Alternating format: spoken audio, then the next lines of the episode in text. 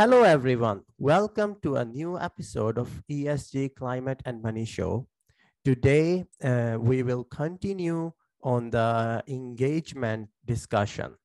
Uh, as you may have noticed in last two episodes, we have been digging more deeper and deeper into the engagement activities conducted by investors uh, and also for the energy sector and overall for the ESG well-being in the long run.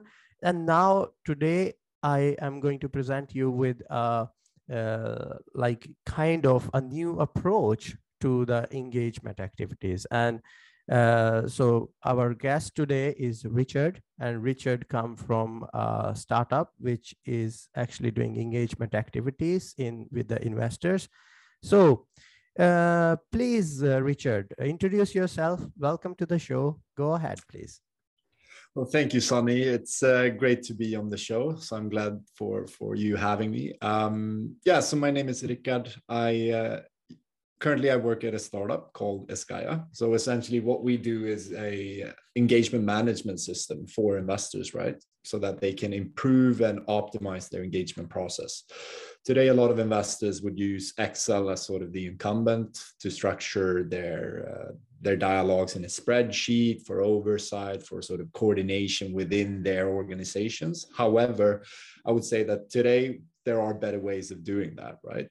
So doing sort of helping investors by by providing a purpose-built engagement management software which is cloud-based that enables better coordination transparency and oversight within uh, investor organizations makes a lot of sense so that's sort of where i'm where i'm at at the moment um, mm. in terms of my background I come from the uh, responsible investing space. I've been in the in the industry for for several years. Um, used to work at one of the big uh, ESG research providers before I joined Esgaia. Um, they also had their uh, like engagement as a service offering, right? Where they had a bunch of engagement managers driving dialogue for investors. Um, so I used to work with the development of that offering in the last couple of years. Um, so I've gained a lot of sort of insight into active ownership and investment stewardship. But now, then, come fall last year, I chose to join Esgaia to to also help with uh, implementing technological capabilities and systems for investors to use. So that's on short on my background, Sonny. That's quite nice, uh, Rickard. And uh, now the other thing is that this is a, such a huge topic as you, you know this engagement and uh, there are two groups which are saying like engagement is failing and one group in the esg industry saying maybe it's not failing uh, just give it some time what do you think like what is the status of this uh, engagement activities uh, in the industry today um, from based on your experience how would you uh, kind of enlighten us with your answer. Yeah, absolutely. Um, so I guess like taking a step back, I think it's important to acknowledge the sort of theory behind active ownership. So active ownership is essentially investors using their influence to influence uh, corporates, markets, and economies to become more sustainable, right? And they do this through using the, the engagement toolbox consisting of using shareholder rights through voting or engaging in dialogue, using public announcements and blacklisting, potential litigation, and so on and so forth. So that sort of constitutes that toolbox that investors would use, right? Um, and so currently, what we know about active ownership is that it it's sort of a trident in terms of what it can can create for investors, right? So partly it's it has this impact, uh, this mechanism of of uh, impact. So based on the, the available responsible investing strategies that investors use. Active ownership is acknowledged as the primary ne- mechanism to drive impact and influence, at least in public or secondary markets. So it's a really useful tool from that perspective. We also know that active ownership and engagement can reduce downside risk so reduce the risk in, in exposures that, that investors have in companies, as well as increase uh, returns for investors. So this makes the this makes active ownership a really compelling strategy to be used. And I would say that in terms of the status of the market right now, as it regards how effective or not it is, we do certainly need to acknowledge that the investor community has done a lot. Like there's been a lot of progress within engagement historically. We have a lot of sort of successful examples of where it has worked or where investors have engaged uh, on public policy and, and have really sort of helped shape the future of the market and where we're going. Uh, but at the same time, we also need to acknowledge that there are a lot of severe ESG issues and systemic risks out there that the community has been unable to, to sort of respond to or, or solve together as a community between investors, corporates, the wider and broader society as such as well. And in that, yes, active ownership needs to become more effective in order to not become illusory. Uh, we need to acknowledge that there is a green that there is greenwashing going on for sure. I mean, investors also use it because it may make it simpler for them to say that they don't need to spend the same same sort of resources on on ESG and responsible investing in general because they say, hey, we engage in dialogue with these with our portfolio companies. But if you really look under the hood, what you would then see is that the the strategy, the process, the resources aren't really there it ends with sort of a fact finding dialogue, asking a couple of questions to the corporates and calling that engagement. And that's not really what purposeful engagement is about in terms of really trying to influence corporates to change objectives or milestones and following up on progress over time. So there are, I would say, different mechanisms and, and the, the sort of how the market works currently that, yes, we acknowledge the progress that has been made, but we also need to acknowledge that we need to evolve as an industry, also in terms of active ownership. Absolutely, it's um, thank you for uh, thank you for being honest. I would say uh, the, the, there is another thing. It's like uh, mm, it, it, there was some paper they were saying like uh, even these uh, engagement services, these organizations are understaffed uh, to really do the proper proper engagement activities. And of course, the there is also the the, the, the greenwashing aspect, uh, not necessarily from them, but overall in the space is uh, still there, and it's completely completely kind of uh, yeah completely understandable in a way, but given the given the very uh, given the status that this industry is still a bit new uh, in a way, and the scrutiny will keep on increasing uh, going forward. But uh, what do you think? Um, what are really the kind of uh, if I say you uh, two main challenges going forward, and what could be the potential uh, solution to these uh, challenges, please? Yeah, sure. Um, so I think like we can separate challenges in terms of what investors can actually manage today within the organization, as well as some of the broader sort of market barriers that we see uh, within active ownership. So I guess one challenge within investor organizations is really the, the lack of resources or, or skills to drive purposeful engagements. In the ESG space today, uh, responsible investing, uh, human capital and, and resources, it's quite hard to get your hands on, given the, the sort of immense growth of the industry recently. Uh, and as you say it's quite a young industry actually if you would if you would look at it from that perspective 25 years or so. But still it's really sort of picked up speed in the in the last couple of you know five to ten years. Um, but that also means that that the industry knowledge and expertise, we still need more resources and more personnel to really deal with this, right? And that certainly makes also um, the, the when it comes to active ownership, that given how complex like the markets are and, and how companies operate, in order to drive purposeful dialogue and really be able to discuss with companies, you know, strategy and governance issues and how companies are planning for the future and really setting them up towards, for example, aligning with the net zero pathway or having these sort of very intricate dialogues about corporate strategy, capex, opex, and all of these things, you need seniority, right? And currently, I do think that a lot of investors are are missing that piece. Um, you also see this trend where investors uh, or their investment teams are, are increasingly uh, demanded that they should also do active ownership, right? However, that's sort of another task that they should be doing, right? Uh, um, throughout their sort of their full uh, time that they spend, and that's not that's not easy either because they don't come with that sort of at least the ESG knowledge from before. They might be used to engaging corporates on more governance or, or financial related matters, but at the same time, they don't have sort of that ESG toolkit or, or expertise needed, right? So then you have these two forces that you need to work with, where the ESG teams oftentimes come in with the subject matter expertise to help and, and sort of coordinate efforts together with the, the investment teams. Um, but in that yes, we also need to acknowledge that we need the, the right kind of resources to do this. And I think many investor organizations simply don't have that at the moment.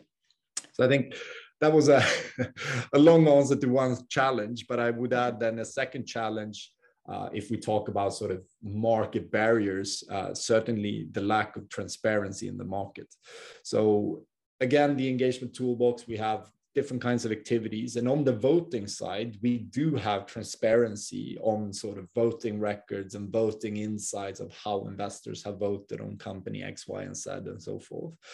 But engagement dialogues are sort of more intangible than voting, right? Oftentimes they are open ended. It's about sort of a long term relationship that builds over time. And that way you use dialogue to partly to to uh, update yourself on on company financials but then also to try and drive purposeful dialogue within different subjects. However today in the market there's no easy way to find how uh, different investors have engaged companies either historically or at the moment right?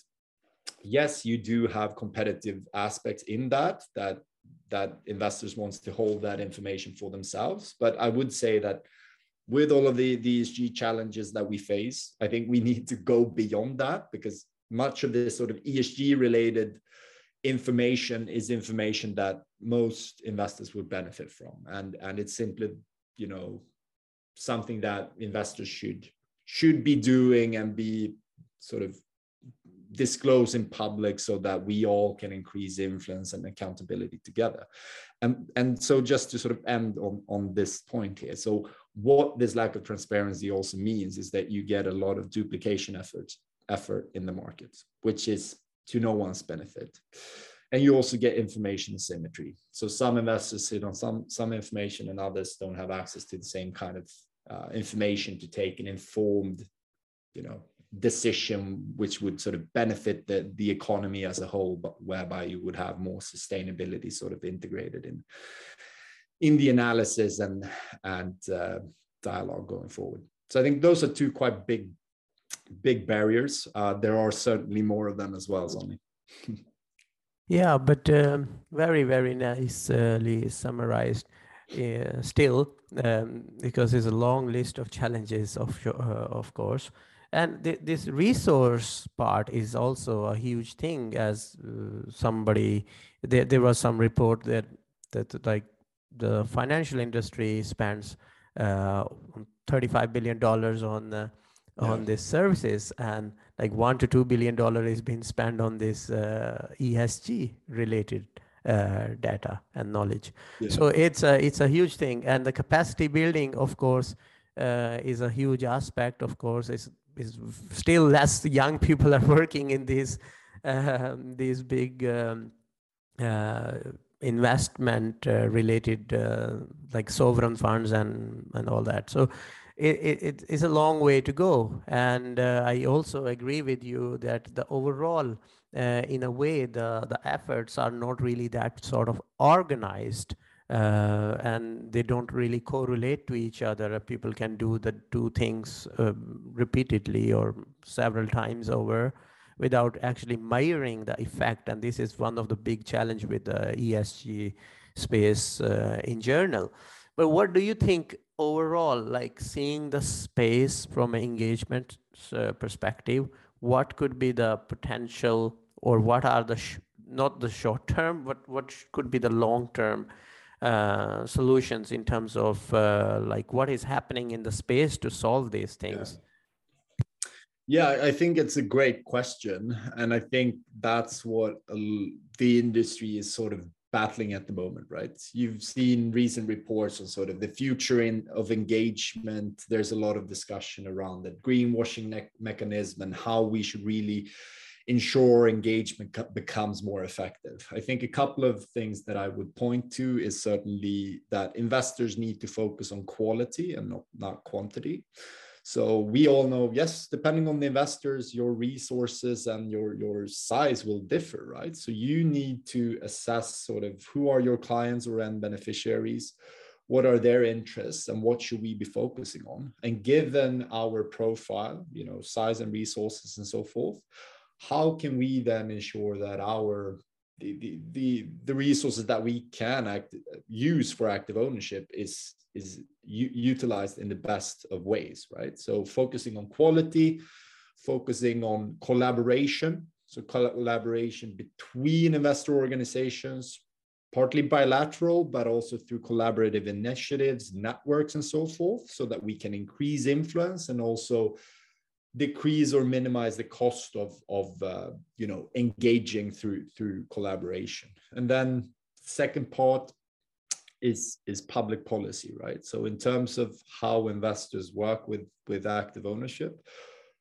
public policy advocacy needs to be a central part of that because evidently there are numerous sort of market failures at the moment when it comes to different kinds of issues climate change perhaps being the the most prominent or evident one in the market right? But to have sort of a level playing field in which corporates can can act along a net zero pathway whereby they are not sort of uh, hurted by taking sustainability measures that do- doesn't pay off because ESG pays sometimes and sometimes it doesn't right? So in order to to have a level playing field we need po- a policy environment that enables that. And so investors need to focus on also engaging with with policymakers.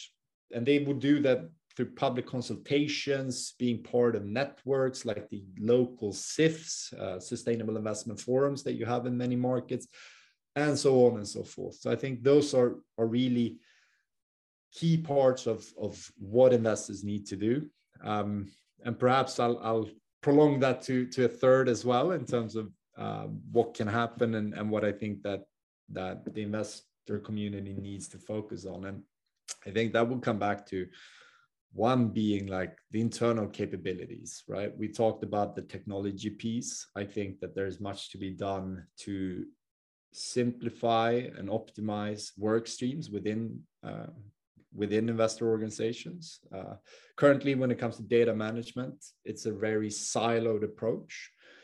They use uh, the, the investment teams sit in their RMS systems. FactSet Bloomberg, you have the ESG and RI teams might have internal ESG dashboards or, or use Excel or other kinds of tools to structure their, their responsible investment work. So you might have several different systems in play, which makes information access really hard, uh, makes the, the workflow quite inefficient and so forth. So I think there's a lot to be done uh, within that sort of coordination piece as well. Um, so, so yeah, I mean that's that's at least three points which I think uh, investors could benefit from focusing on. Hmm. Yeah, very nicely put. This this. Um, tell us a little bit about your company. What does your company do? Um, can you walk us a little bit into sure, that? Sunny. Um, so I started with sort of saying that we offer investors an ESG or engagement management platform and software. So that is essentially where we are at the moment. It really helps investors with both, you know, activity recording, progress monitoring of engagement activities over time, as well as the sort of stakeholder reporting back to both internal stakeholders and external stakeholders. So it's essentially a CRM system which helps investors to optimize the process. We use system integrations to link up with internal or third party systems. So to optimize and optimize the workflow further as well. Um, that's where we are at the moment, and certainly many investors would benefit from a system systems similar to this. Um, but I think where we are going to over the mid to long term is is trying to create an engagement ecosystem. So that would entail partly, you know, having this management system, uh, which helps with the coordination within an investor organization.